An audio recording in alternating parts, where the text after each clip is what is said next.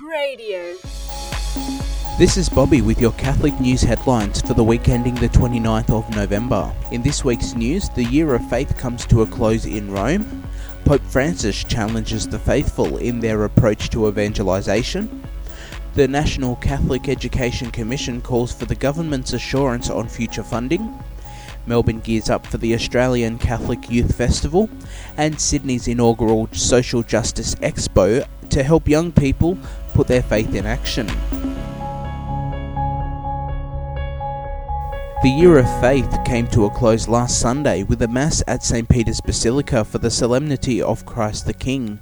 Pope Emeritus Benedict XVI inaugurated the Year of Faith on the 11th of October 2012 to coincide with the 50th anniversary of the opening of the Second Vatican Council and the 20th anniversary of the promulgation of the Catechism of the Catholic Church. Pope Francis thanked the Emeritus Pope in his homily, stating that Benedict XVI gave us an opportunity to rediscover the beauty of the journey of faith begun on the day of our baptism, which made us children of God and brothers and sisters in the Church. The Holy Father also reflected on the year of faith as a journey which has as its ultimate end our full encounter with God, and throughout which the Holy Spirit purifies us, lifts us up, and sanctifies us so that we may enter into the happiness for which our hearts long. The Mass also provided an opportunity for pilgrims to venerate the relics of St. Peter, marking the first public display of the Apostles' relics in history. Father Geno Sylva from the Pontifical Council for the Promotion of the New Evangelization spoke to Vatican Radio about the significance of the event. And the whole purpose of, of the Year of Faith was to reawaken the faith of the first Christians in the hearts of present day and contemporary Christians. And so this final culminating sign confirmed once again that the door for the encounter with Christ is always open and awaits to be crossed with that very same passion and enthusiasm and the very same conviction of the very first believers. Pope Francis has this week published his apostolic exhortation on the new evangelization called Evangelii Gaudium, the joy of the gospel. The 50,000 word exhortation covers a wide range of topics, including the missionary outreach and evangelizing activity of the Church, problems within contemporary society, and the spiritual motivations for mission. Throughout the document, Pope Francis emphasizes a need for Christian joy and a missionary focus at all levels and activities of the Church in order to effectively evangelize the world today. I dream of a missionary option, Pope Francis said that is a missionary impulse capable of transforming everything so that the church's customs, ways of doing things, times and schedules, language and structures can be suitably channeled for the evangelization of today's world rather than for her self preservation. In concluding the exhortation, the Pope called upon Christians to be spirit filled evangelizers, taking the example of Mary as the mother of evangelization. There is a Marian style to the Church's work of evangelization, the Pope said.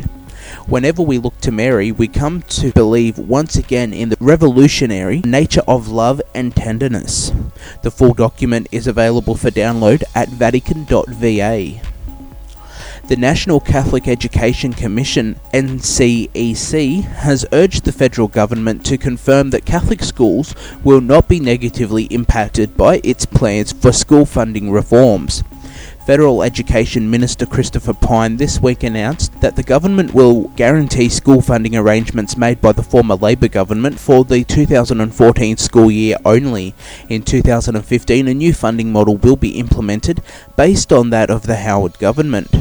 NCEC Executive Director Ross Fox has asked that some sort of assurance be made for future funding of Catholic schools. Mr. Fox said funding certainly is essential so that the Catholic schools and systems can plan to support the current and future needs of students and staff. Catholic education systems need certainty that overall funding levels for Catholic education will at least remain at currently projected levels under any new funding model, he said. With one in five Australian children being educated in Catholic schools, Mr. Fox emphasised that any proposals to change funding must be carefully considered. Catholic education includes students from all backgrounds, including some from some of the most disadvantaged communities, and operates a system of needs based funding for its schools, he said. The Archdiocese of Melbourne is preparing to host over 3,000 young people from around the country next week for the inaugural Australian Catholic Youth Festival. The three day festival, which is an initiative of the Australian Catholic Bishops' Conference, will centre around the theme The Spirit of the Lord is Upon Me from Luke 4:18 and will feature daily plenary sessions and some 120 workshops. Presenters include US based musician Steve Angrisano, Parramatta's Bishop Anthony Fisher, star of the Abbey TV series Sister Hilda Scott, Collective Shout founder Melinda Tankard Reist, and many more. Festival Park will open throughout the day, featuring a large variety of amusements, activities, and workshop in the grounds of the Australian Catholic University. The festival will, will run from Thursday the 5th to Saturday the 7th of December. A live broadcast of the plenary sessions and final mass will be broadcast via xt3.com. Over in Sydney, the Archdiocesan Justice and Peace Office will this Saturday host its inaugural Faith in Action Social Justice Expo. The expo will feature four talks from speakers including the Catholic Institute of Sydney's Dr. Robert Tilley, the and the Edmund Rice Centre's Phil Glendenning, plus a range uh, of exhibitors from various volunteer organisations. Quayne Guevara from the Justice and Peace Office said the event has been organised as an opportunity for young people to find new ways of serving the church and the broader community. We heard that there was a lack of um, knowledge by the youth of just exactly where they can go in terms of how they can get involved because they have all this passion but they don't really know where to go. So um, I hope that the youth get out there and they sign up and they put their faith into action really. Among the exhibitors will be overseas volunteering organisation Palms Australia, who will have volunteers able to share their experiences abroad.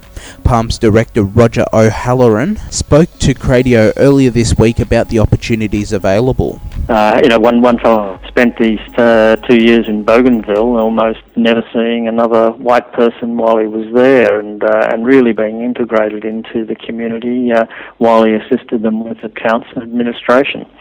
Um, and and taught you know people there that, um, that, that the processes for you know keeping their, their figures and and and being transparent in that way. So um, he, his story is great. He also then went off to East Timor and did it again. So you know, to get the opportunity uh, to, to talk to volunteers like that, people who have done it, is, uh, I would hope, uh, something that would uh, inspire others to follow. Faith in Action will run from 10am to 4pm on Saturday, the 30th of, of November, at the University of Notre Dame's Sydney campus. For more information or to hear the full interview with Roger O'Halloran, check out the Cradio website. That's it for this week's headlines. Thanks for listening. For more details of those stories or for more Catholic talks, interviews, and programs, visit cradio.org.au.